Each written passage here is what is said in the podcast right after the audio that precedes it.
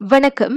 நாளை நாட்டின் எல்லைகள் முழுமையாக திறந்ததும் அனைத்து தொழில்துறைகளின் நிலைமையும் உடனடியாக மாறிவிடும் என எதிர்பார்க்க முடியாது என கூறுகின்றார். பொருளாதார வல்லுநர் மனோகரன் மொட்டையன்.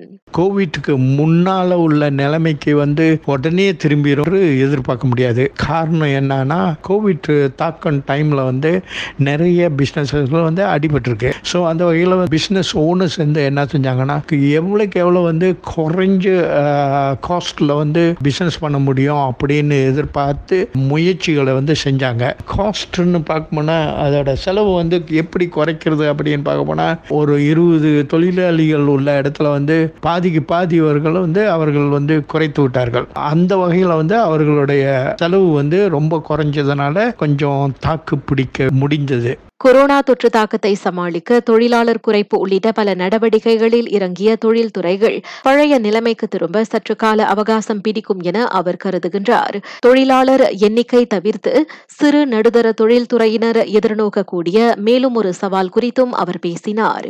ஃபண்டிங் ப்ராப்ளம் ஃபண்டிங்னா வந்து அவர்களுடைய சேமிப்பு வந்து குறைந்து விட்டது. கடந்த இரண்டு ஆண்டுகளில் வந்து அவர்கள் வந்து நிறைய சேமிப்புகளை வந்து யூஸ் பண்ண வேண்டிய நிலைமையில கேஷ் ஃப்ளோ ப்ராப்ளம் வந்து இருக்கு. ஸோ இந்த கேஷ் ஃப்ளோ ப்ராப்ளம் வந்து சால்வ் பண்ணாத வரைக்கும் அவர்களால் வந்து உற்பத்தியை வந்து கூட்ட முடியாது.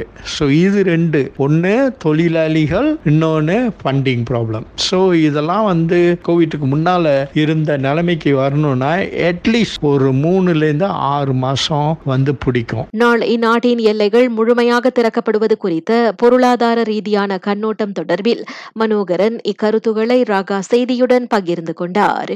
நான் சௌரியம்மாள் ராயப்பன். வணக்கம்.